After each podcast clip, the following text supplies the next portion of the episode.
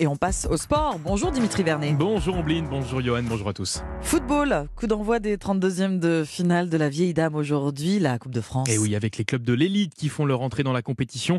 C'est le cas du Paris Saint-Germain qui affronte Châteauroux ce soir, un duel entre rouge et bleu, même s'il y a une classe d'écart entre les deux équipes. Hein. Le PSG et ses stars sont premiers de la Ligue 1. Quant aux joueurs de la Berrichonne, ils sont 14e de national. Mais rien n'est joué. On connaît le charme de la Coupe de France et c'est drôle de surprise chaque année, comme l'explique l'entraîneur parisien Christophe Galtier la Coupe de France, si aujourd'hui vous faites un petit sondage, vous allez avoir beaucoup de gens qui vont être euh, plus supporters de, Châteauroux, mais c'est normal c'est comme ça.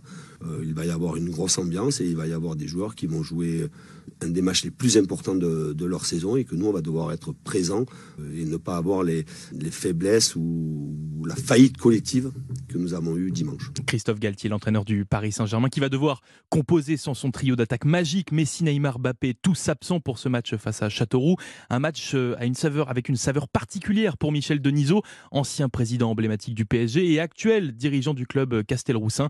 Ces deux équipes de cœur vont s'affronter. Une belle histoire qu'il raconte au micro européen de Cyril de la Morinerie. C'est un moment très particulier, effectivement. Euh, c'est une surprise, comme en réserve le football. Et en tout cas, j'ai une certitude, c'est que les bleus et rouges vont gagner, puisqu'on a les mêmes couleurs de chaque côté. Mais bon, ça va être un affrontement entre une des plus grandes équipes du monde, même s'il y a beaucoup d'absents du côté du PSG. Mais c'est très, très intéressant pour notre groupe, pour nos joueurs qui vont pouvoir euh, se, hisser au, meilleur de leur niveau et que ça soit utile pour la suite du championnat. Michel Denisot, Châteauroux PSG, le Denisot Tico, comme on pourrait dire, c'est ce soir à 21h. Un match à suivre en intégralité, bien évidemment, dans Europe 1 Sport. Quelles sont les autres rencontres euh, du jour en Coupe de France, Dimitri? Eh bien, Strasbourg reçoit Angers, Valenciennes a rendez-vous au stade Charletti pour affronter le Paris FC. Les Montpellierins se déplacent à Pau. Enfin, Grenoble accueille Nîmes. Des matchs à suivre à 18h. Toujours en football, il y avait un choc outre-Manche hier soir. Et eh oui, dans le championnat anglais, en première ligue, un choc opposant Chelsea à Manchester City. Un match remporté par les Citizens 1-0, une victoire importante hein, permettant aux Sky Blues, deuxième au classement, de recoller avec euh, le leader Arsenal. Désormais seulement 5 points séparent les Gunners au Mancunien.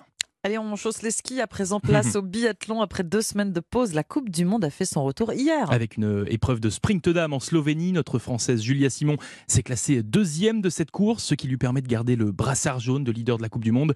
Joint par euh, Martin Lange pour Europe 1, elle nous a partagé sa joie. Suis très contente de, cette course. C'était, euh, j'avais un petit peu l'impression que c'était le, début de saison après ces dix jours de pause.